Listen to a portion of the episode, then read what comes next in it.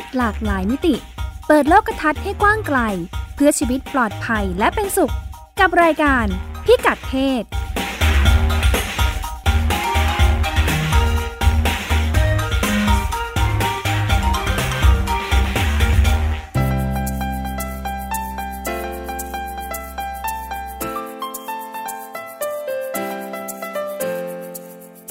ช่วงเช็คอิน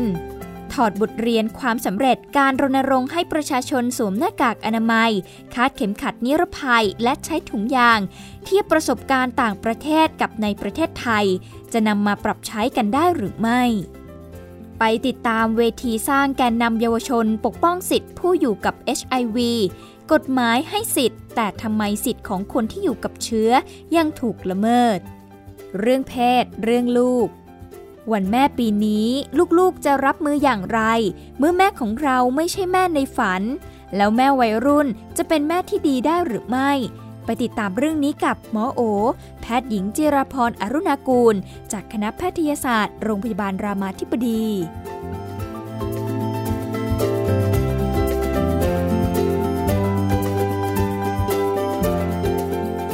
วัสดีค่ะ ต้อนรับคุณผู้ฟังเข้าสู่รายการพิกัดเพศนะคะ โดยรัชดาธราภาค รายการของเราเริ่มต้นกันด้วยช่วงเช็คอิน ซึ่งเป็นเรื่องราวจากต่างประเทศค่ะ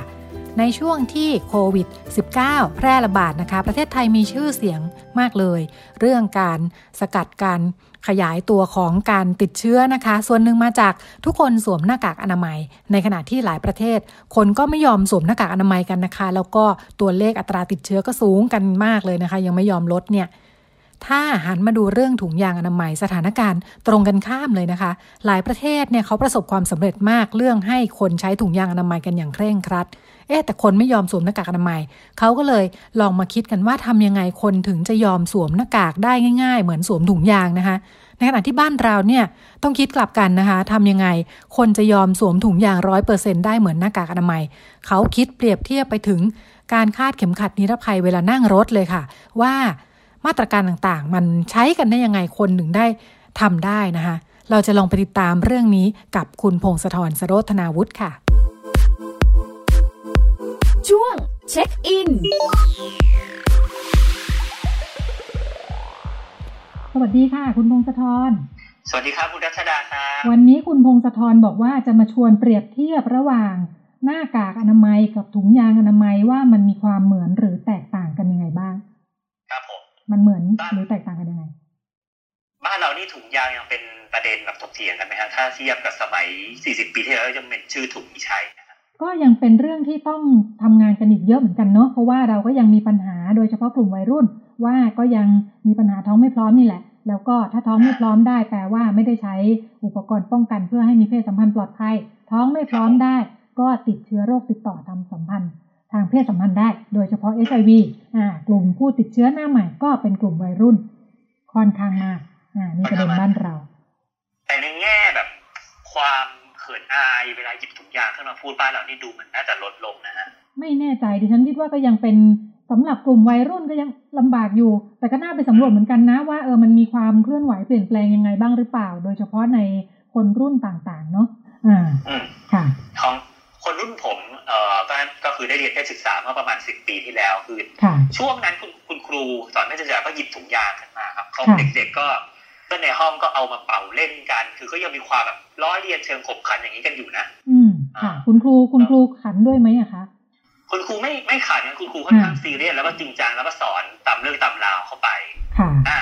แต่เด็กๆในห้องก็เอามาเป่าเล่นกันทำอย่างงู้นอย่างนี้กัน แต่ครูก็มองว่ามันช่วยให้เราคุ้นเคยกับ อุปกรณ์นี้ก็ได้ให้ดูมันแบบเป็นเรื่องปกติเอ๊ดิฉันคิดว่าเรื่องดิฉันคิดว่าเรื่องการเป่าเล่นเอามาเล่นในห้องเรียนเนี่ย เกิดมาทุกยุคทุกสมัยนะ แต่มันอาจจะไม่เชื่อมโยงกับการถ้าจะต้องเอาไปใช้จริง แล้วต้องเดินไปซื้อหรือเดินไปขอ หรือจะบอกว่าแฟนให้ใช้หน่อยเนี่ย มันอาจจะไม่เกี่ยวกัน คือเวลาเล่นเนี่ยมองว่าเป็นของเล่นอ่าไม่ได้ไม่ได้จะเอาไปใช้เกี่ยวข้องกับเรื่องเพศ ถ้าเป็นในมิติเพศจริง ๆ เนี่ยยังเป็นข้อจำกัด ไม่ได้สะท้อนว่าการเล่นในห้องเรียนได้แล้วจะนำไปสู่การเอาไปใช้จริง ครับผมค่ะ ในต่างประเทศนะครับ มีประเด็นหนึ่งเขายกขึ้นมาคุยกัน แล้วก็พวกนักวิทยาศาสตร์ นักเภสัศาสตร์นักหมอสูตินารีเวชเนี่ยเขาเอามาเขาเขาเขาก็มาถกกันครับ ก็คือว่ามีบริษัทถุงยางอนามัยยี่ห้อหนึ่งครับทำโฆษณาออนไลน์ขึ้นมาอะแล้วคนก็ดีเบตกันเยอะมากเลย ก็คือเป็นโฆษณาที่ว่าภาพแรกเป็นรูปหน้ากากอนามัย นะครับใต้ภาพเขียนว่า go going out ก็คือออกไปข้างนอก ควรจะใส่หน้ากากอีกภาพหนึ่งด้านขวามือก็คือ เป็นรูปถุงยางยี่ห้อของเขาเอง เขียนว่า going in ก็คือ เวลาเข้าไปข้างในให้ใส่ถุงยางนะอ๋อน่าสนใจค่ะอย่าใส่กลับด้านเนาะอ่าอย่าใส่กลับด้านค่ะแล้วก็มีประโยคว่า wear it to protect it ใส่เพื่อป้องกันตัวเองไว้นะ คนก็ชมเลยครับว่า เฮ้ยโฆษณาฉลาดเนาะเล่นกับสถานการณ์ตอนนี้ได้ดีมากเลย อ่า ก็มีการร่วมกันอยู่คือเป็นเพื่อสุขอนามัยของคุณอะไรอย่างนี้เพื่อสุเพื่อสุขอนามัยประมาณนี้ครับแล้วก็บอกแล้วก็บริษัทถุงยางยี่ห้อเนี่ยครับเขาบอกว่านับตั้งแต่ปีนี้เป็นต้นมาเขาพยายามเปลี่ยน วิธีการสื่อสารยังไงคะรูปรูปแบบใหม่เขาบอกว่าพยายามสื่อสารให้เป็นเรื่องเพศที่มีตรงไปตรงมา แล้วก็เป็นข้อความเชิงบวกเลยครับ อืมค่ะ จากเดิมเขาทํำยังไงคะ จากเดิมเรามักจะเห็นว่าที่โฆษณาถุงยางเลยมักจะแบบไม่อยากมีลูกก็ใส่ถุงยางสิอารมณ์แบบนี้ครับคือคือจะพูดเป็นแบบนี้แต่เด็กยุคใหม่เลยครับ มีมุมมองเรื่องเพศอีกแบบหนึ่งยังไงคะเขาบอกว่าเด็กรุ่นใหม่จะได้รับอิทธิพลของหนังโปค่อนข้างเยอะครับเพราะฉะนั้นมันจะไม่เห็นข้อมูลที่แท้จริงว่าตกลงแล้วเราควรจะใส่หรือไม่ใส่ใส่แล้วใส่แล้วดีหรือไม่ดี แล้วก็ในขณะเดียวกันเขาบอกว่าต้องรณรงค์เรื่อง LGBT หรือว่าความหลากหลายทางเพศให้มากขึ้นในโฆษณาถุงยางออกมาเนี่ย อืมค่ะ ที่ผ่านมาไม่ไม่ค่อยมีมิตินี้เนาะไม่ค่อยมีมิติมักจะเห็นในรูปแบบ วิพเล่าแบบว่าเป็นอุปกรณ์ไว้คุมกำเนิดวางให้ครอบครัวประมาณนี้ครับผม ทีนี้พอโฆษณานี้ออกมาปุ๊บกลับมาดีเบตเรียบร้อยกันแล้วนะว่า ตกลงแล้วเนี่ย คอนดอมถุงยางเท่ากับหน้ากากอนามัยหรือเปล่าค่ะอ่า เพราะเขาบอกว่าเรื่องการรณรงค์ให้คนสวมหน้ากากทุกวันนี้มันมีอุปสรรคมากเลยเหมือนกันรณรงค์ให้คนใส่ถุงยางอนามัยเพื่อป้องกันโรคติดต่อทางเพศสัมพันธ์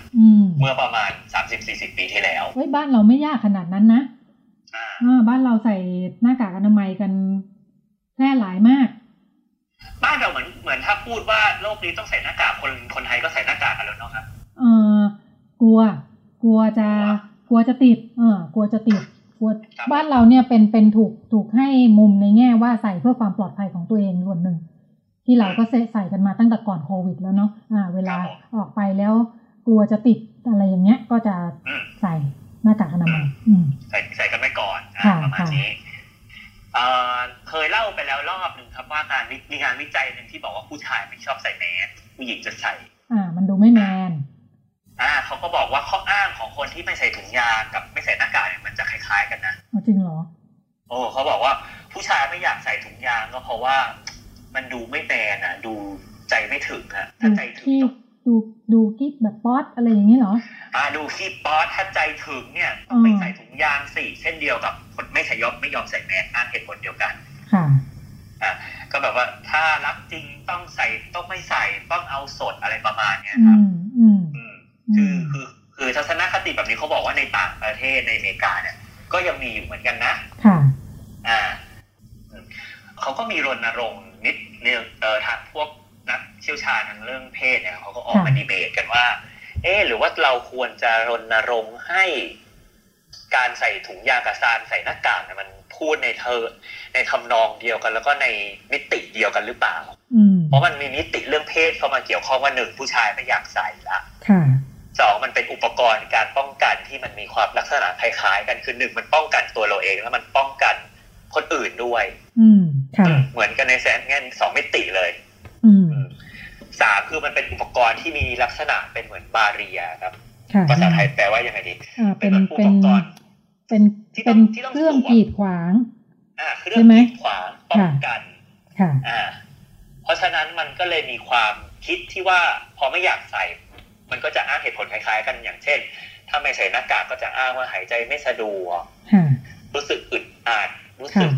เอ่อทำนู่นทำนี่ไม่ค่อยสะดวก เช่นเดียวกับคนไม่ยอมใส่ถุงยางก็จะพูดเหตุผลคล้ายๆกัน ค่ะ มันเป็นอุปกรณ์ที่ต้องเพิ่มเข้ามาในใช้กับร่างกายเนาะเป็นทางกายภาพ ครับผมอ่าค่ะ ต้องปรับตัวต้องมีการปรับตัวกว่าจะชินเนี่ย ต้องปรับตัวกว่าจะชินซึ่ง เราก็จำไม่ได้แล้วนะว่าถุงยาเนี่ยเขาใช้เวลากี่ปีคนถึงปรับตัวว่ากันกันทีมขึ้นมา หมายถึงรายบุคคลหรือเป็นภาพรวมของสังคม อันนี้อาจจะไม่มีคนทำศึกษาวิจัยค่ะโอเคน่าสนใจเหมือนกัน เขาก็เสนอว่าเอ๊ะหรือว่าเราต้องรณรงค์หน้ากากให้เหมือนกับรณรงค์ถุงยางไม่นอกอย่างเช่นหนึ่งต้องมีสีสันสวยงาม อ่าหน้ากากก็มีสีสัน ซึ่งทุกวันนี้ก็เห็นว่ามีเยอะอยู่แล้วนะอ่า ต้องมีของต่างประเทศเขามีเยอะไหมอะของบ้านเรามีเยอะไง ของบ้านเขาเท่าที่สังเกตดูก็จะมีแบบหน้ากากแบบใสเห็นปากสำหรับคนยิ้มได้ไปอ่านปากประมาณนี้ มันเป็นพลาสติกไหมยิ่งหายใจไม่ออกกันไปใหญ่ต่อมาน่าจะมีปัญหาเรื่องนี้ แล้วก็มีสีสัน มีแฟชั่นอะไรไหมหรือว่าต้องมีรูปแบบที่ส่งพิเศษอะไรหรือเปล่าอย่างเช่นถุงยางอืมค่ะ อย่างนี้ถุงยางแบบมีถุงยางแบบผูกขาอะไรแบบนี้ครับค่ะค่ะเขาก็เสนอว่าหน้ากากมันต้องมีอะไรเพิ่มเติมหรือเปล่า อันนี้คือคิดในมุมของประเทศที่คนไม่ยอมใส่หน้ากากใช่อ่าดิฉันก็เลยต้องคิดตามไงว่าในมุมของประเทศที่คนใส่หน้ากากแต่ไม่ยอมใส่ถุงยางเนี่ย ต้องเพิ่มลูกเล่นแบบนี้ด้วยไหม เพราะว่าหน้ากากเรานี่จริงๆ แต่ที่ดิฉันขึ้นไปนี่ถ้าเชื่อว่ามองไปร้อยเปอร์เซ็นต์อย่างเช่นอยู่บนรถไฟฟ้าเนี่ยนะ คนส่วนมากดิฉันก็ว่าเขาก็ใส่แบบธรรมดาธรรมดานะ ไม่ได้มีลวดลายหวือหวา มีขลุกคละมีกลิ่นสตรอเบอรี่ไม่ไม่ได้ขนาดนั้นนะ ก็ใส่แบบธรรมดาธรรมดาเนี่ยแหละ ครับผมหรือว่ามันมันอาจจะเป็นมุมมองเรื่องเพศที่ต่างกันระหว่างสองสังคมด้วยหรือเปล่า อ่า เรื่องเพศอ่าไม่ได้เมื่อกี้ที่ฉันพูดเรื่องหน้ากากอนามัยครับผมค่ะค่ะเพราะบ้านบ้านเรามองเรื่องเพศอาจจะเป็นเรื่องน่าอายนิดนึงก็เลยมีปัญหาเรื่องถุงยางอ๋อแต่ใส่หน้ากากอนามัยมันไม่ได้มีปัญหาอุปสรรคตรงนี้ไงใช่ค่ะ แต่ก็มีปัญหาเรื่องสีนะฮะที่บ้านเราก็เถียงกันอยู่ค่ะอ่าทีนี้เขาบอกว่าคนที่คนที่คือถ้าต้องการให้คนพกถุงยางอนามัยเอ้ยพกหน้ากากนะครับเริ่มสับสนนะคะ คุณคุณพงศธรจะใส่ผิดใส่ถูกให้เนี่ยชักงง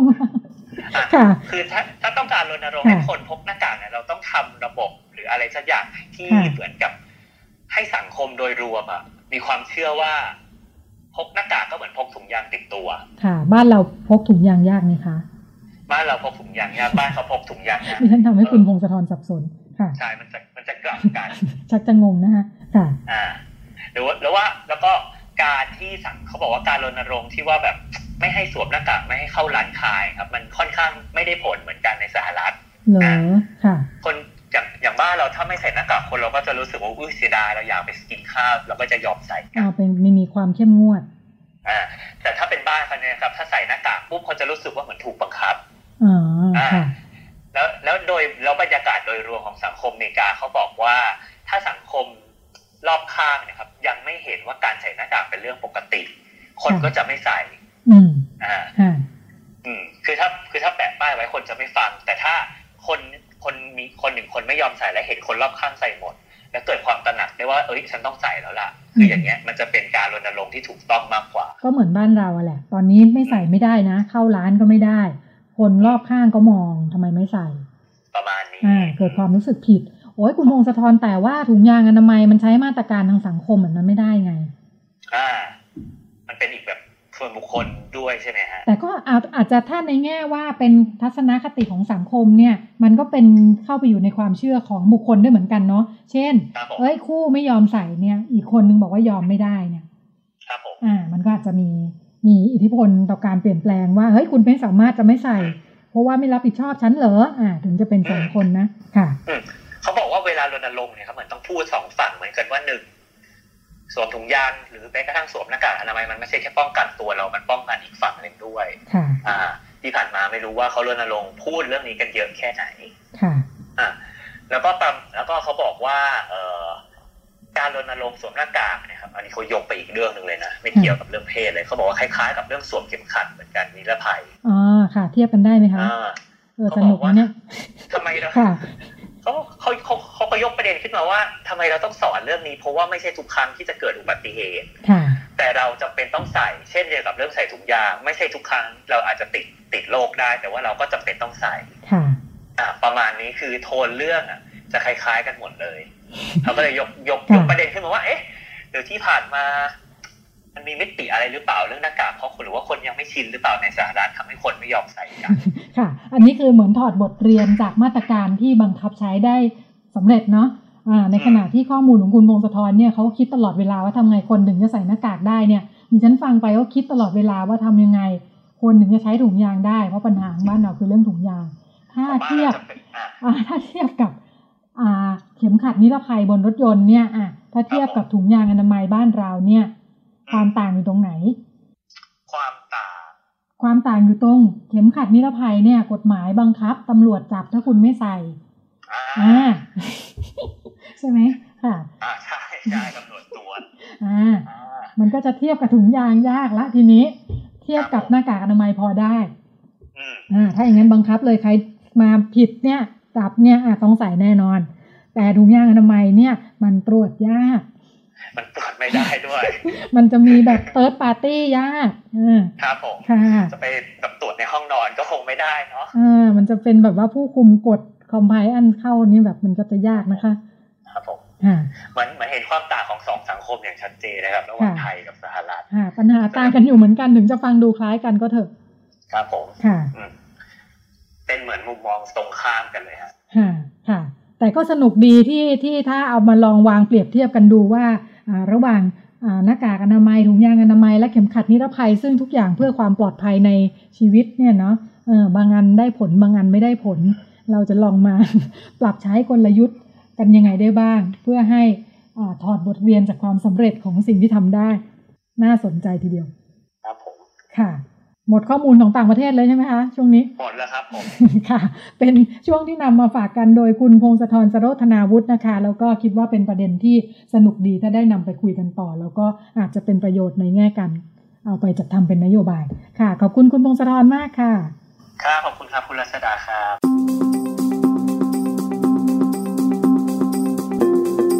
เรื่องเพศไม่พลาด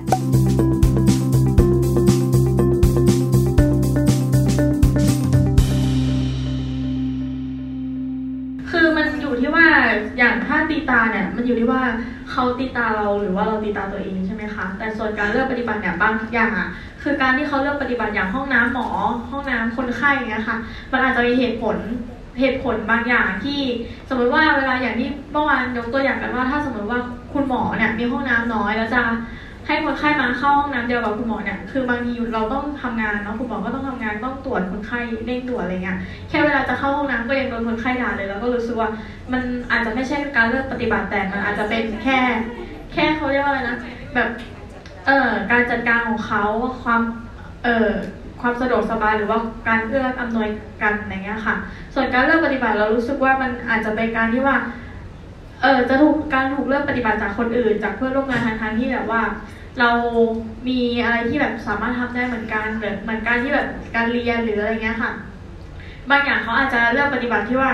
ไม่ให้เราเรียนไม่ให้เราทำเออเรามีเชื้อเอชไอวีเขาถ้าเลือกปฏิบัติก็คือแบบอาจารย์ก็จะแบบเอ้ยนั่งเหอะพักเหอะถ้ามีคนรู้เงี้ยไม่สบายก็นั่งเหอะพักเหอะไม่ต้องทำไม่ต้องไม่นู่นไม่ต้องไม่ต้องนู่นไม่ต้องนี่เนาะเราก็เลยรู้สึกว่าอันนั้นจะเป็นการเลือกปฏิบัติ เป็นเสียงบรรยากาศจากการอบรมพัฒนาศักยภาพแกนนำเครือข่ายเด็กและเยาวชนที่อยู่ร่วมกับเชื้อ HIV หรือที่ใช้ตัวย่อว่า TNY plus นะคะ TNY บวก ซึ่งจัดขึ้นในช่วงสัปดาห์ที่ผ่านมา แล้วก็กิจกรรมนี้ก็เป็นส่วนหนึ่งของโครงการพัฒนาคุณภาพชีวิตวัยรุ่น และเยาวชนที่อยู่ร่วมกับเชื้อ HIV นะคะ โดยการสนับสนุนขององค์การยูนิเซฟประเทศไทย ผ่านทางมูลนิธิเครือข่ายผู้ติดเชื้อ HIV เอดแห่งประเทศไทยนะคะ โดยมีเยาวชนแกนนำที่เป็นกลุ่มที่มี HIV ตั้งแต่เกิดนะคะ เพราะว่ารับเชื้อผ่านทางพ่อแม่เนี่ยเขาร่วมประมาณ 10 กว่าคนนะคะ ดิฉันก็มีโอกาสได้ไปสังเกตการนะคะ ไปดูว่าเขาพูดคุยอะไรกันบ้าง สถานการณ์ปัญหาเป็นยังไง แล้วก็จะทำอะไรยังไงกันบ้างนะคะ เยาวชนแกนนำส่วนใหญ่ที่มาร่วมอบรมเป็นออยู่ในช่วงอายุสัก 20ถึง25 นะคะ ซึ่งอพอดูช่วงอายุแล้วย้อนกลับไปก่อนหน้านี้ก็คืออช่วงที่น้องๆเกิดเนี่ยก็สถานการณ์พีคๆนะคะ HIV เอสเนี่ยเป็นปัญหาใหญ่แล้วก็ บ้านเราก็รณรงค์เอดเป็นแล้วตายนะคะเราก็ติดตาภาพผู้ป่วยเอดนอน แผลเต็มตัวนะคะรอความช่วยเหลือรอความตายตายแน่นอนเนี่ยพอผ่านไป 30 ปีสถานการณ์เปลี่ยนไปเยอะนะคะ ปัจจุบันนี้เนี่ยเราแทบจะไม่รู้เลยนะคะ คนที่เดินเดินอยู่เนี่ยใครมี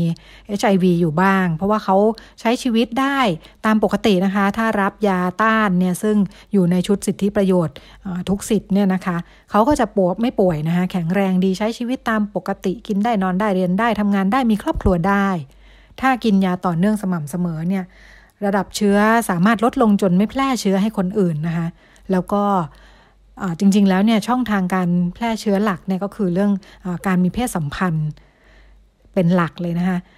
คนทำงานในวงการแพทย์วงการสุขภาพเนี่ยก็จะแยกออกมาแล้วนะคะว่าเอชไอวีเนี่ยไม่ใช่เอดนะคะคือคนที่มีเชื้อเอชไอวีเนี่ยไม่ใช่ผู้ป่วยเอดภาพเดิมๆความเข้าใจเดิมๆที่ยังไม่ได้รับการอัปเดตข้อมูลยังอยู่นะคะทำให้ปัญหาที่เกิดขึ้นก็คือ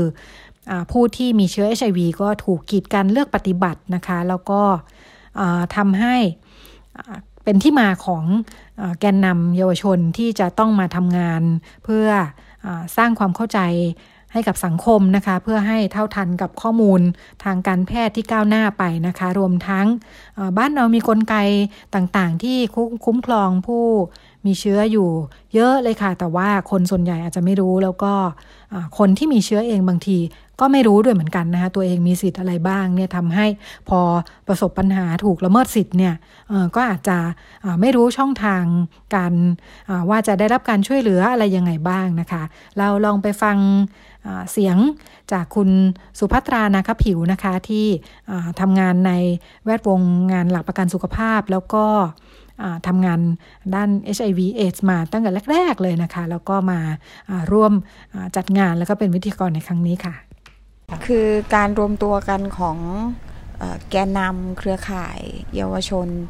เด็กและเยาวชนที่อยู่ร่วมกับเชื้อเอชไอวีเขาก็เพิ่งจะเริ่มต้นได้ไม่นานนะคะ แล้วก็ปัญหาของ เด็กและเยาวชนที่อยู่ร่วมกับเชื้อเอชวีนี่ยก็จะต่างจากผู้ใหญ่ในบางเรื่องนะคะ บางเรื่องก็อาจจะคล้าย ๆกัน แต่อย่างเช่นในความเป็นเด็กเนี่ยมันก็จะมีเรื่องเรื่องการเรียนนี่เป็นเรื่องสำคัญนะคะ เรื่องไม่ได้เข้าเรียน หรือเรียนอยู่แล้วรู้ว่าพ่อแม่ติดเชื้อ หรือว่ามารู้ทีหลังว่าเด็กติดเชื้อ ก็อาจจะมีการให้ให้หยุดเรียนหรือให้ออกจากโรงเรียน แล้วในขณะเดียวกัน เท่าที่เราเคยมีประเด็นการร้องเรียนจากกลุ่มที่เป็นเด็กเนี่ย ก็คือพ่อแม่เสียชีวิต แล้วก็อยู่กับญาติ แล้วก็มีปัญหาเรื่องมรดก ญาติโกงมรดกบ้าง อะไรอย่างเงี้ยเรื่องทรัพย์สินเนี่ยนะคะ แล้วก็รวมถึงการที่เขาอาจจะไม่ได้มี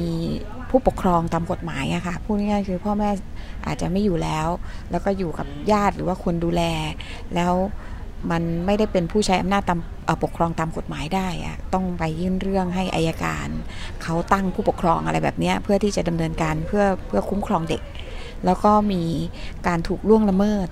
ในกรณีที่ไปอยู่กับผู้ดูแลคนอื่นที่ไม่ใช่พ่อแม่ แล้วก็ถูกล่วงละเมิดทางเพศอะไรแบบนี้ค่ะ นี่คือปัญหาที่เราเคยเจอในกลุ่มของเด็กและเยาวชนที่อยู่ร่วมกับเชื้อ HIV เพราะฉะนั้นอตอนนี้พอเขารวมตัวกันเป็นเครือข่าย แล้วเขาก็ทำงานในพื้นที่ 8 จังหวัดนะคะ แล้วก็มีสมาชิกตอนนี้ที่เขาทำงานด้วยกันอยู่ประมาณเกือบ 500 คนนะคะ แล้วก็มีการลงเยี่ยมบ้านมีการพบปะพูดคุยกันเนี่ย ก็พบว่ามันมีปัญหาเรื่องสิทธิ์มากพอสมควรแล้วก็ไม่ไม่รู้สิทธิ์ขั้นพื้นฐานอาล่าสุดอย่างเมื่อวานเนี่ยน้องแกนนำคนหนึ่งก็มาถามว่าคุณแม่เขาอะเสียชีวิตไปสิบกว่าปี แต่ว่าไม่เคยมีการดำเนินการแจ้งตายเลยอย่างเงี้ยค่ะ คนนี้เขาน้องเขาจะต้องไปเรื่องเกณฑ์ทหารเรื่องคือต้องใช้หลักฐานของคุณแม่ มัน ไม่มีตัวคุณแม่อยู่แล้วใช่ไหมคะ แล้วมันต้องทำอะไรต่อไม่ไรซึ่งมันเกี่ยวพันเนี่ยอันนี้อย่างเงี้ยก็ต้องมาช่วยดูว่าจะจัดการได้ยังไงนะคะแม่เขาเสียชีวิตที่โรงพยาบาลไหนยังไง หรือว่าเสียชีวิตที่บ้านหรืออะไรก็ต้องไปคุยรายละเอียดกันอีกทีอย่างเงี้ยเป็นต้น ก็คิดว่าเป็นความจำเป็นที่จะต้องเริ่มต้นว่าถ้าเขาจะอยากทำงานช่วยเหลือคุ้มครองสิทธิ์ กับเพื่อนๆ รวมทั้งตัวเขาเองด้วยเนี่ย ก็ต้องเริ่มต้นจากการทำให้เขารู้ก่อนนะคะว่าสิทธิขั้นพื้นฐานของอความเป็นคน คือจะ HIV ไม่ HIV จริงๆมันก็เหมือนกันนะนะคะ ในแง่ที่จะทำให้เขารู้สิทธิ์รู้กลไกด้วยว่าเออแล้วถ้ารู้สิทธิ์แล้ว รู้ว่าลักษณะการกระทำแบบนี้มันเป็นการละเมิดสิทธินะ แล้วถ้าจะต้องช่วยเหลือล่ะจะต้องไปหาใคร ต้องให้ใครช่วยได้บ้าง ก็คือเรื่องกลไกการช่วยเหลือค่ะ ก็เป็นที่มาของการจัดการฝึกอบรม 2 วันนี้ค่ะ ขออีกคำถามหนึ่งเป็นความรู้ค่ะ ในแง่ของอส่วนใหญ่เป็นน้องที่รับเชื้อตั้งแต่เกิดเนาะะในแง่ของการใช้ชีวิตประจำวันที่เชื่อมโยงกับประเด็นสุขภาพเนี่ยเป็นยังไงบ้างคะเออก็เท่าที่ดูมันก็จะมีเรื่องการถูกเปิดเผยความลับนะคะอย่างเขาบอกว่ามีคนไปรับเบี้ยยังชีพเมื่อวานนี้นะคะที่เขาบอกข้อมูลมาแล้วก็ถูกอสม เอาไปพูดในที่ชุมชนว่าเอ้ยคนนี้ติดเชื้ออะไรอย่างเงี้ยก็คือเปิดเผยสถานการณ์ติดเชื้อในชุมชน อันนี้ก็เป็นข้อหาหมิ่นประมาทได้นะคะ ก็ได้ให้ข้อมูลไปว่าจะสามารถดำเนินการได้ ภายใน 3 เดือนก็คือต้องไปแจ้งความ อันนี้ก็เรื่องชีวิต หรือว่า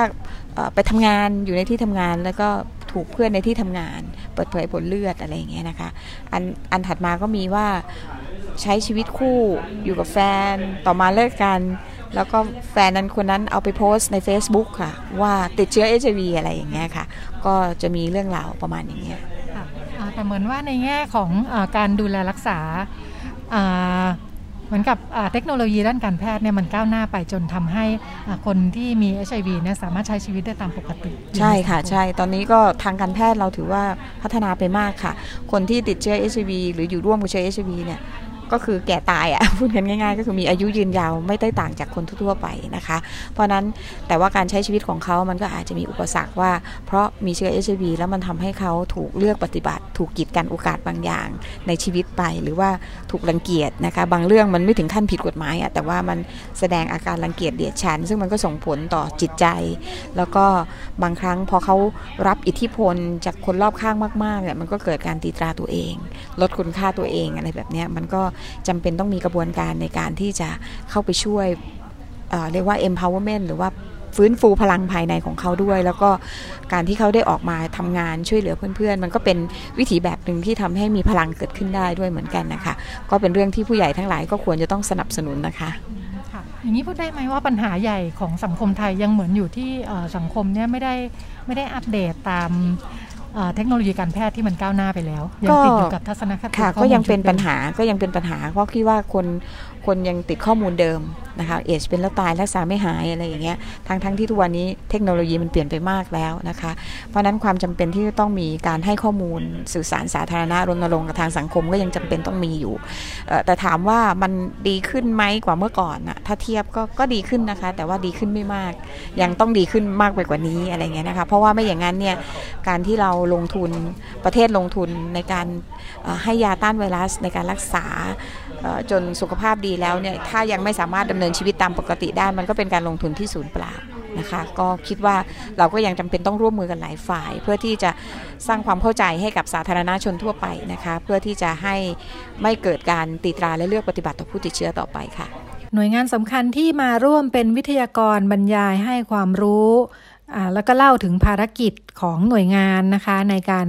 อบรมในวันนั้นนะคะ ที่ดิฉันมีโอกาสได้ไปสังเกตการก็คือสำนักงานคุ้มครองสิท ธิและช่วยเหลือทางกฎหมายแก่ประชาชนนะคะ ภายใต้สำนักงานอายการสูงสุด ซึ่งมีหนึ่งในภารกิจคือการคุ้มครองสิทธิประชาชนเกี่ยวกับ HIV AIDS นะคะโดยสำนักงานอายการสูงสุดเนี่ยเป็นหนึ่งในหน่วยงานที่ร่วมรับผิดชอบในแผนยุทธศาสตร์แห่งชาติว่าด้วยการยุติปัญหาเอดสปี พศ 2560 ถึงปี 2573 นะคะ ก็มีภารกิจในการเผยแพร่ความรู้นะคะ เพื่อให้ทราบถึงสิทธิของผู้มีเชื้ออ สามารถเชิญไปได้นะคะบรรยายฟรีมีวิทยากรจัดให้ เพราะว่าทางสำนักงานอายการสูงสุดเนี่ยบรรจุไว้ในแผนงบประมาณของตัวเองเลยนะคะ ว่าจะต้องออกเผยแพร่ความรู้เนี่ยไปบรรยายเนี่ยนะคะ แล้วก็คนที่มาให้ความรู้ในวันนั้นก็คือท่านอายการผู้เชี่ยวชาญนะคะ คุณนรงศรีรสันก็เล่าให้ฟังด้วยว่าทางอายการสำนักงานในการสูงสุดเนี่ยมีกลไกรับเรื่องร้องเรียนไกล่เกลี่ยด้วยนะคะ ก่อนจะไปถึงตรงนั้นเล่าแทรกพบว่าพอมีมีผู้รู้ทางกฎหมายเข้ามาพูดคุยเนี่ยเด็กๆก็น้องๆหลายคนก็ถามนะคะเกี่ยวกับปัญหาทางกฎหมายที่ต้องเผชิญ สิ่งที่เจอเรื่องใหญ่เลยพบหลายคนน้องๆที่โตมากับเชื้อ HIV นะคะปัญหาที่คนทั่วไปอาจจะไม่รู้เนี่ยอพอ ในยุคนั้นเนี่ยพ่อแม่ของเด็กๆ ส่วนใหญ่เสียชีวิตนะคะเนื่องจาก HIV ในยุค 30 ปีที่แล้วเนี่ยไม่ได้มียาต้านเชื้ออะไรที่จะดูแลนะคะเป็นแล้วตายแน่นอนอย่างที่เราแคมเปญกันเนี่ยนะคะพอพ่อแม่เสียชีวิตแล้วเนี่ยญาติของเด็กๆจำนวนหนึ่งตัดสินใจเอาเด็กๆ ไปไว้ที่สถานสงเคราะห์ค่ะสาเหตุอาจมาจากไม่รู้จะดูแลยังไงนะคะ เด็กที่มีเชื้อหรือว่าเจตนาใดก็ตามเนี่ย อย่างไรก็ดีสถานสงเคราะห์ไม่ใช่บ้านค่ะ พออยู่ถึงช่วงอายุหนึ่งตามกำหนดเนี่ยเด็กๆต้องออกมาจากสถานสงเคราะห์เพื่อไปใช้ชีวิตเองนะคะ พออถึงจุดนี้ส่วนใหญ่เด็กๆก็จะกลับไปดูที่บ้านนะคะเพราะว่าตอนออกมาก็โตแล้วนะคะจำได้ญาติๆมาไว้ที่นี่ บางคนก็ไม่ได้มาเยี่ยมเยียนอะไรเลยเนี่ยแล้วก็เด็กๆก็มีทะเบียนบ้านมีอะไรนะคะมีชื่อรู้รู้ว่าตัวเองอยู่ที่ไหนเนี่ยพอกลับไปคุยเนี่ยเกิดคำถามค่ะว่าเอ๊ะแล้ว ตกลงพ่อแม่ที่เสียชีวิตไปเนี่ยบ้านที่เขาเคยอยู่ตอนเด็กๆเนี่ยมันเป็นบ้านใครเป็นชื่อใครนะคะ แล้วก็ตอนนี้เป็นบ้านที่ญาติญาติอยู่กันเต็มไปหมดแล้ว เขามีสิทธิ์อะไรบ้างในทรัพย์สินที่เป็นของพ่อแม่ ซึ่งเสียชีวิตไปอ๋อมีปัญหาจุกจิกเต็มไปหมดเลยค่ะสำหรับน้องๆนะคะที่หยิบยกมาพูดคุยในวันนั้น แล้วก็ปัญหาที่พูดคุยกันจากข้อมูล ที่น่าสนใจนะคะในช่วงของเด็กๆที่เริ่มโตแล้วก็เตรียมจะเข้าทำงานนะคะ รวมทั้งการที่เขาทำงานกับกลุ่มเป้าหมายที่เป็นผู้ติดเชื้อนะคะ ก็จะรับทราบมาว่าเอ๊ะมันมีคนจำนวนมากเลยที่เป็นผู้ติดเชื้อเนี่ยประสบปัญหาเรื่องอการเข้าทำงานนะคะ ปัญหาประเด็นก็คือเรื่องการตรวจ HIV ในที่ทำงาน ซึ่งอายการ นรงเล่าให้ฟังเรื่องนี้ค่ะ เพื่อจะสะท้อนถึงกลไกรับเรื่องร้องเรียนที่มีอยู่นะคะ คืออท่านก็ยกตัวอย่างเรื่องอการที่ที่ทำงานบังคับตรวจหาเชื้อ HIV นะคะมี คนน้องเรียนมาบอกว่าบริษัทเนี่ยเขาก็ทำงานมาตั้งหลายปีแล้วละ่ะ อยู่ๆบริษัทก็ไปซื้อแพ็กเกจโรงพยาบาลเอกชนนะคะบอกว่าเดี๋ยวจะจัดตรวจสุขภาพให้พนักงงานรวมทั้งตรวจ HIV ด้วย พนักงานที่มีเชื้อก็เอ้ยท่าทางไม่ดีแล้วนะคะเขาทำมาตั้งนานไม่มีใครรู้เนี่ยไม่มีปัญหาอะไรแล้วก็เขาก็รู้ดีว่าสังคมยังไม่ได้เข้าใจเรื่องนี้นะคะ แต่เขาก็ทำงานได้ปกติไม่มีปัญหา ปรากฏว่าพอมีให้ตรวจแบบนี้เขาก็แจ้งเรื่องมาที่อายการ ทางอายการก็เชิญบริษัทมารับทราบนะคะ ให้ข้อมูลว่าแบบทำแบบนี้ไม่ได้นะคะบริษัทให้บังคับตรวจแบบนี้ถือว่าละเมิดสิทธิ์ หรือว่าถ้าจะตรวจข้อมูลต้องส่งไปให้พนักงานรายบุคคลเท่านั้นนะคะ บริษัทจะดูข้อมูลได้เฉพาะเป็นภาพรวมเท่านั้น เช่น มีพนักงานเป็นความดันสูงในร้อยคน ความดันสูงไป 50 คน อ้วนไป 50 คนนะจะได้ไปจัดกิจกรรมลดพุงอะไรก็ว่าไปนะคะ อ่าพอ กรณีนี้เนี่ยท่านอายการบอกว่าพอบริษัทรู้เขาก็ถอยนะคะบอกว่าอ่างั้นไม่ตรวจละรู้ว่าทำไม่ได้ทำให้ก็เป็นการรักษาสิทธิ์ของผู้ที่ร้องเรียน แล้วก็ผู้ที่ร้องเรียนก็ไม่ได้ต้องมาในวันที่นัดมาชี้แจงข้อมูลนะคะอายการก็เชิญเฉพาะบริษัท แล้วก็ทุกอย่างก็รับลื่น ทุกอย่างดำเนินไปตามปกติ อย่างไรก็ดีปัญหานี้ก็เกิดขึ้นเยอะนะคะ แล้วก็จริงๆแล้วกฎหมายที่คุ้มครองดูแลโดยกรมสวัสดิการและคุ้มครองแรงงานนะคะ ที่มีประกาศกระทรวงแรงงานตั้งแต่ปี 2555 เนี่ยห้ามนายจ้างตรวจเอชไอวีพนักงานนะคะ อย่างไรก็ดีปัญหาที่เจอกันเยอะคือ เขาไม่ได้ตรวจพนักงานค่ะแต่หลายบริษัทเลี่ยงไปตรวจตั้งแต่ตอนมาสมัครงานเลย ว่าใบสมัครต้องมีตรวจเอชไอวีมาด้วย แล้วก็ โอนค่าใช้จ่ายไปให้กับคนที่มาสมัครงานเลยนะคะหรือว่าตรวจหลังพ้นโปร ซึ่งยังไม่ได้บรรจุเป็นพนักงานทำให้เป็นช่องว่างที่กลม บอกว่าคุ้มครองไม่ได้เพราะว่าเขายังไม่ได้เข้าเป็นพนักงานนะคะ อย่างไรก็ดีเท่าที่พูดคุยกำลังมีการดำเนินการเพื่ออแก้ไข ในเรื่องนี้นะคะเนื่องจากมีคนไปร้องเรียนที่คณะกรรมการสิทธิมนุษยชนแห่งชาตินะคะ แล้วก็ทำเรื่องมาที่กรม ซึ่งก็กำลังอยู่ระหว่างการเตรียมจะปรับปรุงกฎหมายให้สามารถคุ้มครองได้ครอบคลุมมากขึ้นนะคะ การอบรมครั้งนี้ก็เลยเสริมความรู้ความเข้าใจให้กับคนที่เป็นแกนนำคนรุ่นใหม่นะคะ เพื่อให้เข้าใจเรื่องกฎหมาย แล้วก็มีกลไกอะไรบ้าง ถ้ามีปัญหาขึ้นมา เจอคนมาขอความช่วยเหลือเนี่ยจะไปร้องเรียนได้ที่หน่วยงานไหนอะไรยังไงบ้างนะคะ รวมทั้งแนวคิดและก็แนวทางในการทำงานด้วย ว่าจะดูแลเพื่อนๆที่ประสบปัญหายังไงบ้าง เราลองไปฟังเสียงจากประธานเครือข่ายเยาวชนที่อยู่ร่วมกับเชื้อ HIV ประเทศไทยนะคะคุณนพรุษหมื่นแก้ว ซึ่งเป็นเยาวชนในเครือข่ายนี้ก็มีส่วนร่วมในการออกแบบในการจัดกิจกรรม แล้วก็เข้าร่วมอบรมเองด้วยนะคะเบื้องต้นครับก็เล่าสถานการณ์ให้ทางพี่พี่ๆเขาฟังครับว่า ที่สองปีที่ผ่านมาครับ เรามีเคสน้อง แต่เราไม่มีการถูกการบันทึกหรือว่าการรวบรวมเพื่อสร้างการเปลี่ยนแปลงอะไรเลยอะไรเงี้ยครับ ดังนั้นปีนี้เราจึงคุยกับพี่เขาว่าขอให้พี่เขาเนี่ยมาช่วยเราออกแบบหลักสูตรแล้วก็หลักรวมถึงเอกสารที่ใช้สำหรับเก็บข้อมูลเพื่อที่จะนำเอกสารที่เป็นลายลักษณ์อักษรครับ เพื่อไป ยื่นหรือว่าไปเสนอเพื่อเปลี่ยนแปลงผลักดันเชิงนโยบายให้เกิดการเปลี่ยนแปลงไม่ตีตาและเลือกปฏิบัติเกี่ยวเด็กและเยาวชนที่อยู่ร่วมกับเชื้อเอชไอวีครับอพอมาผ่านกิจกรรมประมาณวันครึ่งเนาะคิดว่าได้อะไรที่น่าสนใจอะไรใหม่ ๆ บ้าง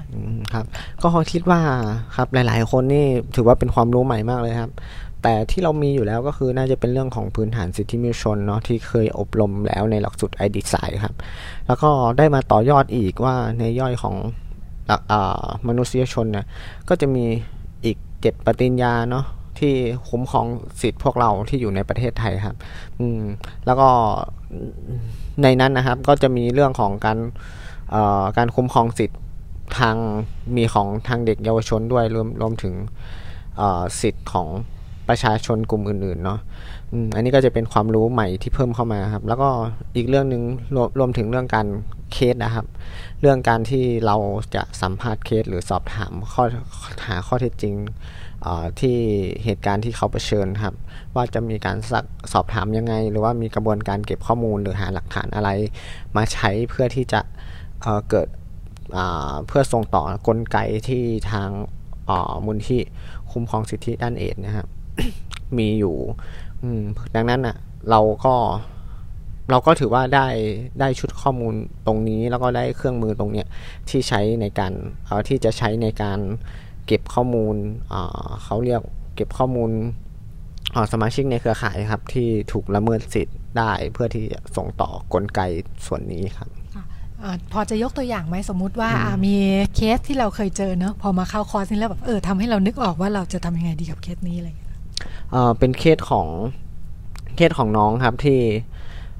ที่ทำเข้างานประจำครับ แล้วพอถึงเวลาสามเดือนปุ๊บเขาตรวจ HIV ครับ น้องก็ไม่มั่นใจครับ แล้วก็ไม่กล้าที่จะเอาเอาเรื่องหรือว่าเหมือนกับว่าต่อสู้กับบริษัทเนาะนั้นทางทางฝ่าเออทาง ทางมูลที่คุ้มครองสิทธิด้านเอดเองเนี่ยก็แน่แล้วว่าเออความจริงอะมันไม่ใช่แค่น้องคนเดียวที่สู้เนาะก็คือเราจะสู้ไปพร้อมกัน แล้วไม่ได้สู้เพื่อตัวน้องคนเดียวด้วย สู้เพื่ออีกหลาย ๆ คนที่เขาจะต้องเผชิญปัญหาเราเนี่ยที่มันมีการกระทำซ้ำกระทำตีตาและเลือกปฏิบัติแบบซ้ำทับซ้ำซ้อนอะไรแบบนี้ครับแบบซ้ำๆที่ต้องเผชิญเราเนี่ย ดังนั้นตัวน้องเองเนี่ยก็ถือว่า ไปเป็นประโยชน์มากที่จะ เอ้ยคือผ่านโปรมันไม่จำเป็นต้องตรวจ HIV นะ เรามีความรู้แล้วว่าจริง ๆ แล้วสิทธิมนุษยชนในประเทศไทยเขาก็ไม่ให้ตรวจคณะกรรมการสิทธิมนุษยชนแห่งประเทศไทยเขาก็รับรองแล้วว่าไม่ให้ตรวจ HIV ว่ามันไม่ได้ขึ้นอยู่กับว่าคุณมี HIV ไม่ควรทำงานอะไรนี้เลยนะครับ ดังนั้นคิดว่าอันนี้ก็น่าจะเป็นเคสหนึ่งที่สามารถเอาไปใช้ได้ในพื้นที่ของเราครับ ก็เป็นเรื่องราวที่นำมาฝากกันเพื่ออสะท้อนแง่มุมของผู้ที่ประสบปัญหาจากการเลือกปฏิบัติที่มาจากพื้นฐานของอสังคมที่ยังขาดข้อมูลความรู้ความเข้าใจนะคะทำให้พอเข้าใจผิดแล้วมีทัศนคติเชิงลบเนี่ยผู้ที่ติดเชื้อ ผู้ที่มีเชื้อ HIV ก็ทำให้ประสบปัญหากันมากมายนะคะ เพราะฉะนั้นเยาวชนคนรุ่นใหม่ก็ไม่ได้ เผชิญปัญหาอย่างเดียวนะคะ เขาก็ลุกขึ้นมาเพื่อจะแก้ไขปัญหาทั้งของอไม่ใช่แค่ของตัวเองนะคะ แต่ว่าคนอื่นๆที่เจอปัญหาด้วยเหมือนกันเนี่ยก็เลยต้องทำพร้อมๆกันไปทั้งเรื่องการให้ผู้ที่ประสบปัญหาเข้าถึงกลไกคุ้มครองสิทธิ์นะคะ รวมทั้งทำความเข้าใจกับสังคมคนในสังคมไปพร้อม ๆ กัน ซึ่งเราคงจะได้ติดตามการทำงานของกลุ่มคนรุ่นใหม่มาฝากกันอีกนะคะ ช่วงนี้หมดเวลาแล้วเราก็ไปต่อกันในช่วงถัดไปค่ะ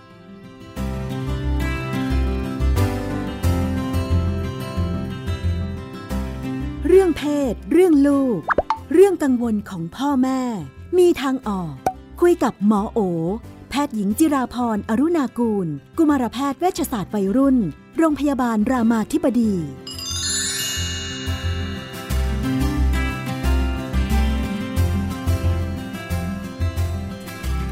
ในช่วงเรื่องเพศเรื่องลูกนะคะ เราก็อยู่กับคุณหมอโอ พทย์หญิงจิราพรอรุณกูล จากคณะแพทยศาสตร์โรงพยาบาลรามาธิบดี สวัสดีค่ะ สวัสดีค่ะ ก็เข้าสู่ช่วงเทศกาลเรียกเขาเรียกเทศกาลไหมเนื่องในวาระวันแม่อ่าสัปดาห์หน้าก็จะเป็นวันแม่กันแล้วทำอะไรบ้างกิจกรรมที่โรงเรียนลูกสาวปีนี้น่าจะไม่มีอะไร เพราะว่า social distancing เขาไม่ต้องแบบว่ากราบแม่ออนไลน์อะไรนี้ไหมไม่เขาอาจจะ เดาว่าจะมีแบบทำการ์ดอะไรปกติก็จะชอบมีทำการ์ดเขียนการ์ดอะไรอย่างเงี้ยค่ะ แต่ว่าหรือไม่ก็บางปีก็แบบมีตัวแทนแม่ไปทำกิจกรรม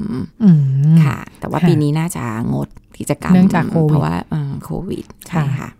มีเดี๋ยวจะมีอีกไหมทุกปีจะมีปัญหาประเด็นเรื่องการแบบว่า ต้องพาแม่ไปที่โรงเรียน เด็กไม่มีแม่ไปก็จะ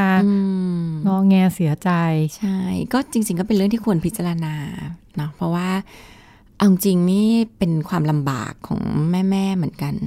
คือคือเวลาเราจะทำอะไรบางทีเราก็ต้องมามองถึงประโยชน์ที่จะได้กับสิ่งที่ต้องแลกเนาะประโยชน์ก็เราก็ต้องมามองว่าเอ๊ะเราได้อะไร เอาเด็กมากราบ แม่ในวันแม่ต่อหน้าสาธารณชนเนี่ย ไม่รู้นะส่วนตัวหมอก็มองว่ามันทำให้รักแม่มากขึ้นไหมก็อาจจะไม่อะเพราะว่าเราไม่ได้รักใครแบบด้วยการแค่กราบเฉยๆเนาะเราก็รักกันด้วยด้วยการแสดงความรักในรูปแบบต่างๆเนาะกอดกันทำอะไรดีๆ ให้กันอะไรเงี้ยมันก็เลยไม่แน่ใจว่า เอาแม่มากราบนะคะแม่โหแบบเกิดความซาบซึ้งไหมอะไรเงี้ยหรือว่าถ้าอยากทำมันต้องทำในที่ที่เป็นสาธารณะไหมก็ดูทางการทางการเนาะเออแบบรถ เทียบโรงเรียนที่จอดไม่มีอะไรเงี้ยแม่ทุกคนมาซกกันมาเลยทีเดียวคุณแม่หรือหรือมันหรือมันมันบอกเด็กหรือเปล่าว่าการแสดงความรักคือแค่กราบก็พอแล้วอะมันไม่ก็ไม่ใช่เนาะเราก็ไม่ได้อยากบอกเด็กแบบนั้น เราก็อยากให้เขารู้ว่าวิธีแสดงความรักมีต้องหลายรูปแบบเนาะทำอะไรก็ได้เป็นเป็นลูกที่น่ารักก็เป็นวิธีการแสดงความรักเนาะการทำอะไรดี ๆ ให้แม่ เขียนการ์ดขอบคุณ การแบบทำอะไรอย่างเงี้ย มันก็มีตั้งหลายรูปแบบที่จะแสดงความรักกับแม่ ไม่ใช่ต้องแบบ มากราบอันนี้ก็อาจจะเป็นอันมองว่าประโยชน์ที่จะได้กับอะไรที่ต้องแลกมันก็แลกเยอะเนาะแม่หลายคนเนี้ยขาดงาน ซึ่งเอาจริง ๆ ในภาวะโควิด หลายคนก็เป็นความลำบากเหมือนกัน งานก็ไม่ค่อยมี แม่หลายคนมีลูกหลายคนนะต้องแยกร่าง เออ แล้วฉันจะเลือกไปงานพี่ ฉันจะเลือกไปงานน้องนี่โหมันบางทีมันกลายเป็นบาดแผล แทนที่มันจะแบบ ลูกกลายเป็นแบบทำไมแม่เลือกไปโรงเรียนโน้นอ๋อทำไมไม่มาหนูมาแล้วหนูก็ไม่มีแม่ให้ไหว้เด็กหลายคนไม่มีแม่ ซึ่งเยอะด้วย ที่เราเคยมีการเก็บข้อมูลเนี่ย เด็กไทยประมาณสามสิบกว่าเปอร์เซ็นต์ อยู่กับคนอื่นที่ไม่ใช่พ่อแม่นั้นก็อาจจะเป็นตายายเป็นอะไรเงี้ยเนาะซึ่ง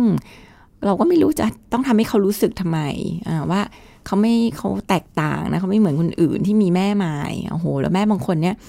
ต้องกลับ ไปต่างจังหวัด เพื่อจะไปงานวันแม่ของลูก เพราะเพราะจำนวนมากก็ทำงานอยู่อ่าอยู่ต่างจังหวัด แล้วก็ไม่อยากให้ลูกรู้สึกว่า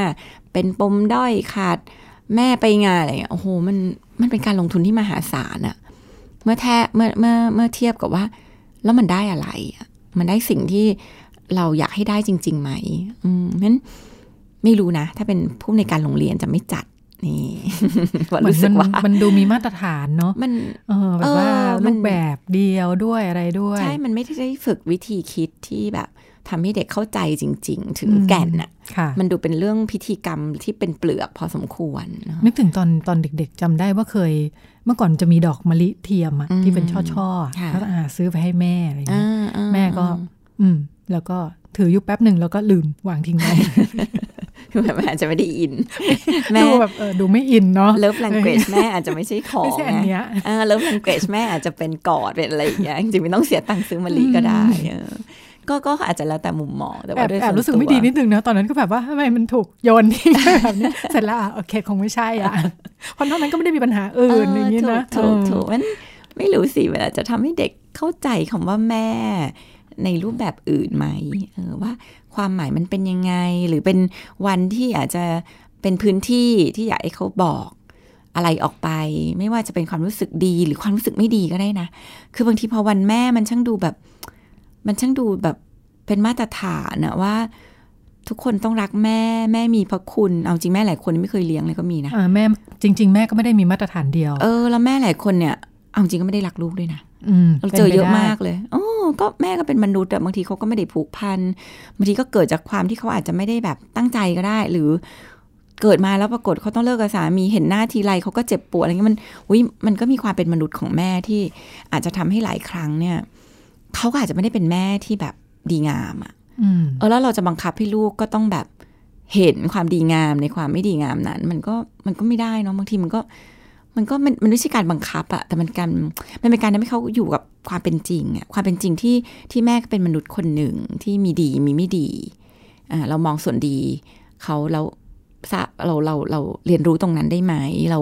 เรามองส่วนที่ไม่ดีด้วยความเข้าใจได้ไหมอย่างเงี้ยหมอว่าอันเนี้ยมันอาจจะทำให้รักกันมากขึ้นน่ะกว่าการไปสร้างมายาคติว่า แม่คือแบบคนที่ทุ่มเทให้ความรัก ตายแทนลูกได้อะไรเงี้ยบางคนนี่อย่าว่าแต่ตายแทนลูกเลยอะโอ้แบบความสุขยังไม่ให้อะ ยังเลือกความสุขตัวเอง มันก็มีอะมันก็มีแม่แบบนี้ ซื้อขนมแอบไว้ เอออาจจะ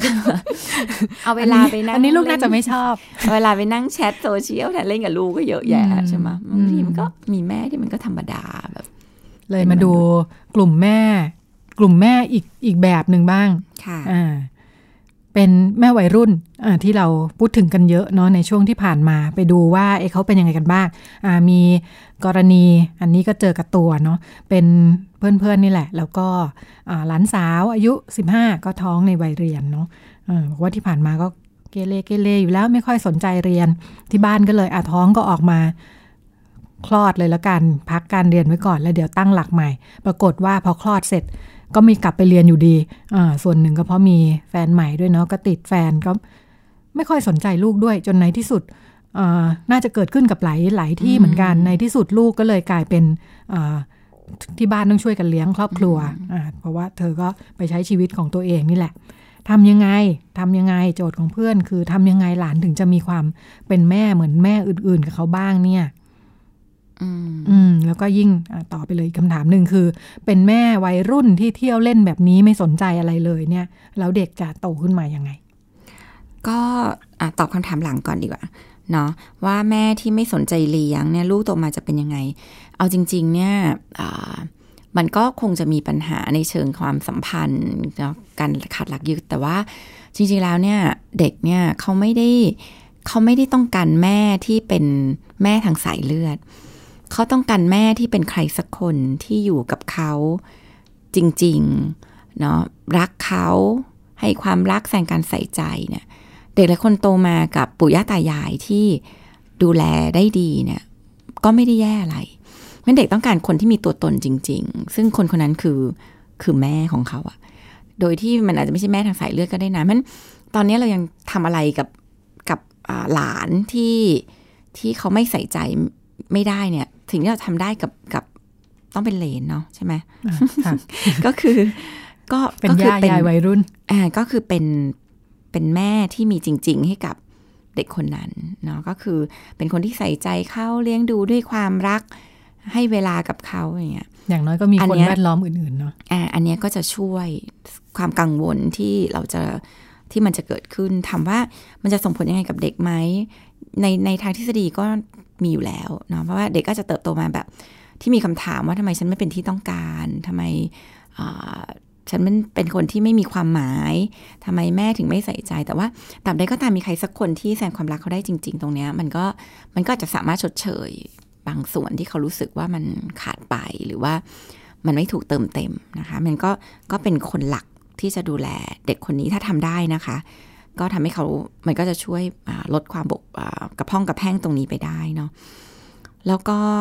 แต่ว่าอย่างไรก็ตามเนี่ยปัญหาคือเราก็ไม่สามารถจะเป็นคนเลี้ยงหลักได้ตลอดเวลา วันหนึ่งเขาอาจจะต้องกลับมาอยู่กับแม่ ซึ่งไม่มีความสัมพันธ์ ไม่มีความใกล้ชิด ไม่มีความผูกพันใด ๆ เนี่ย ความยากในการเลี้ยงดูจะเกิดขึ้น เพราะว่าในเมื่อก็ไม่ได้สนิทสนมไม่ได้รัก การเชื่อฟังการรับฟังกันการที่จะแบบอยากทำอะไรให้ภูมิใจอะไรตรงนี้มันก็จะไม่มี มันก็จะเป็นคนที่แบบเหมือนอยู่กับคนแปลกหน้าถ้าอย่างเงี้ย ก็เป็นสิ่งที่คงจะส่งผลกระทบกับตัวเด็ก ก็ก็คิดว่า มันก็ทำอะไรให้สมบูรณ์แบบไม่ได้เนาะ เราก็แค่ทำให้มันมีผลกระทบน้อยที่สุดนะคะ ถามว่าจะทำยังไงให้แม่วัยรุ่นหรือหลานสาวเนี่ยมีความเป็นแม่เหมือนคนทั่วไป คือมันก็ไปคาดหวังอะไรที่เราควบคุมไม่ได้มันยากเนาะนั้นสิ่งที่เราพอจะช่วยได้คือเราก็จะเห็นว่าเด็กสิบห้าคนนี้ที่แบบเป็นปัญหาต่อเนื่องไปเรื่อยเนี่ย ส่วนหนึ่งก็คือเขาก็เป็นเด็กที่แสวงหาความสุข แสวงหาซึ่งซึ่งมันดูทุกคนเป็นอย่างนั้น เขามีความสุขในการได้อยู่นอกบ้าน เขามีความสุขในการที่ออยู่กับแฟน มันบางที คนมนุษย์เราก็เอาตัวรอดก่อน มันก็เลยแบบเอาตัวเองเป็นหลัก แล้วโดยเฉพาะกับวัยรุ่นที่อารมณ์เนี่ยมันเป็นเรื่องใหญ่สมองมันทำงานด้วยอารมณ์เป็นหลัก บวกกับอาจจะเป็นการเลี้ยงดูที่ก็ไม่ได้ทำให้เขาแบบรับผิดชอบอมีการควบคุมตัวเองที่ดี มันก็อาจจะเป็นผลที่ทำให้เกิดการเตลิดไปของวัยรุ่นได้เนาะซึ่งณขณะนี้สิ่งที่เราควรทำเนี่ยก็คือทำให้บ้านเราเนี่ย เป็นบ้านที่มีความสุข เด็กที่ออกนอกบ้าน ซึ่งหลายครั้งมันก็มีความขัดแย้งกับพ่อแม่ กลับบ้านมาถูกดา่าถูกตำหนิทำไมทำอย่างนี้ลูกเต้าไม่ดูเนี่ยเขาไม่มีทางจะอยู่บ้านอะ่ะเขาก็จะยิ่งวิ่งยิ่งวิ่งออกนอกบ้าน ยิ่งหาความสุขนอกบ้าน ตอนนี้ทำได้อย่างเดียวคือทำให้บ้านมีความสุข แล้วก็รอเวลาแต่คนบอกก็สวดมนต์แต่ทำยังไงก็ได้ให้ให้ที่ตรงเนี้ยมาแล้วมันเย็นอะ เพราะมันเย็นมันก็อยู่ได้นาน มันก็เริ่มเห็นอ่าเวลาที่เขามาก็แทนการด่าก็ชวนเขามาเล่นกับลูกเนาะถามว่ากินอะไรไหมมีกับข้าวอร่อยอร่อยทำไว้ให้เนาะซึ่งอันนี้อาจารย์ไม่รู้สึกว่า เออบ้านเนี่ยเป็นที่ที่น่าอยู่เหมือนกัน บางทีเหมือนพออจากเมื่อวานนี้เขายังเป็นเด็ก ๆ อยู่เลยเนาะ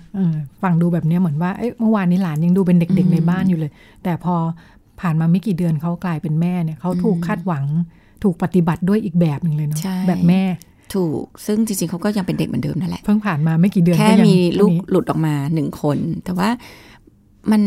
คือไอความรู้สึกความผูกพันกันเป็นแม่เนี่ย มันไม่ได้บอกได้อะคุณเป็นแม่แล้วนะ คุณต้องรักลูกสิความรักมันบังคับไม่ได้ มันมันมีปัจจัยหลายอย่างที่ทำให้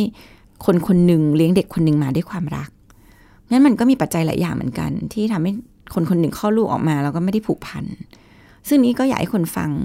ซึ่งอาจจะฟังแล้วก็แบบบางทีเราก็อยู่กับหมายคติเนาะแม่ทุกคนรักลูกเนี่ยแต่เราต้องอยู่ความเป็นจริงเลยว่าแม่ทุกคนไม่ได้รักลูก ลูกหลายคนไม่ได้เกิดมาจากความรัก ความตั้งใจหลายคนเกิดมาจากความผิดพลาด ความไม่ได้วางแผนเพราะฉะนั้นมันก็มีแม่จำนวนหนึ่งที่เลี้ยงลูกไปแล้วก็เกิดความรัก เกิดความผูกพันแต่มันก็มีแม่จำนวนหนึ่งที่ไม่เกิดสิ่งนั้น ที่เราก็ไปบังคับไม่ได้อะความรักมันไม่ได้เป็นการบอกได้ว่าต้องรักลูกแล้วรัก มันก็ต้องทำให้เกิดอะเกิดยังไง จริงๆสิ่งหนึ่งก็คือการดูแลเนี่ยมันทำให้เกิดความรัก ถ้าเราให้เขาได้มาช่วยดูแลมันทีมันก็เกิดความผูกพันอะบางทีเด็กเลี้ยงหมายังรักหมาเลยบางทีเลี้ยงลูกก็เออกับความรู้สึกผูกพันเนาะเกิดความรู้สึกว่าจริง ๆ มันมีความรู้สึกว่าเรามีตัวตนและมีคุณค่า จากการได้ดูแลใครมันก็ทำให้เขาเกิดความรู้สึกตรงเนี้ย อย่าอย่าทำให้เกิดความรู้สึกว่าถูกบังคับ ถูกด่าถูกตำหนิโดยเราต้องมาเป็นแม่มันก็จะไม่ได้เกิดเป็นความเป็นแม่ที่มันแบบเป็นความรู้สึกที่ดี แล้วก็ถ้าตามหลักการจริงการให้นมเป็นอันหนึ่งที่ทำให้เกิดความผูกพัน เพราะว่ามันทำให้เกิดการหลั่งของฮอร์โมน ที่เรียกว่าเราเรียกว่าออกซิโตซิน ซึ่งมันทำให้สมองเนี่ยเป็นสมองที่แบบเกิดความรู้สึกผูกพันกับกับสิ่งที่เราดูแล ซึ่งนี่ก็เป็นธรรมชาติมนุษย์ที่แบบอาจจะวางกลไกไว้ทำให้ แม่เนี่ยมีความผูกพันกับลูก แล้วจะได้ปกป้องจะได้คอยช่วยเหลือ ก็ถ้ามีโอกาสก็ลองให้เขาให้นมลูกอย่างเงี้ยนะคะ ให้เขาได้อุ้มได้กอดได้อะไรก็ก็อาจจะทำให้เขาเกิดความรู้สึกที่เขาจะผูกพันกับลูก แต่ขณะเดียวกันก็อยู่กับความเป็นจริง ถ้าเขาไม่เกิด ซึ่งมันบังคับไม่ได้เนี่ย เราก็มีหน้าที่คอยช่วยเหลือเด็กคนเนี้ยอีกอันที่ควรจะทำมาก ๆ คือ ควรจะพาเขาไปคุมกำเนิดที่ มีประสิทธิภาพสูง ฝังยาคุมเนาะใส่ห่วง คุมกำเนิด ซึ่งพวกนี้ก็จะช่วยป้องกันปัญหาที่ไม่ไม่ให้มันเกิดซ้ำๆซึ่งมันมีโอกาสเกิดซ้ำเนี่ยสูงมากนะคะ ค่ะ ก็เป็น ในช่วงวันแม่ที่อยู่กับความเป็นจริงกันเนาะอาจจะทำให้มีความสุขไปอีกแบบจะได้เบาๆหน่อย ไม่แบกรับอะไรมากนะคะ ก็รับความคาดหวังค่ะค่ะจะได้สบายใจกันขึ้นทั้งแม่ทั้งลูกนะคะ ก็เป็นช่วงที่นำมาฝากกันกับคุณหมอโอนะคะ วันนี้รายการหมดเวลาแล้วค่ะดิฉันกับคุณหมอโอลาคุณผู้ฟังไปก่อนสวัสดีค่ะสวัสดีค่ะ ติดตามรายการได้ที่ www.thaipbspodcast.com แอปพลิเคชัน Thai PBS Podcast หรือฟังผ่านแอปพลิเคชัน Podcast ของ iOS Google Podcast Android Podbean SoundCloud และ Spotify ติดตามความเคลื่อนไหวของรายการและแสดงความคิดเห็น โดยกดถูกใจที่ facebook.com/thaipbspodcast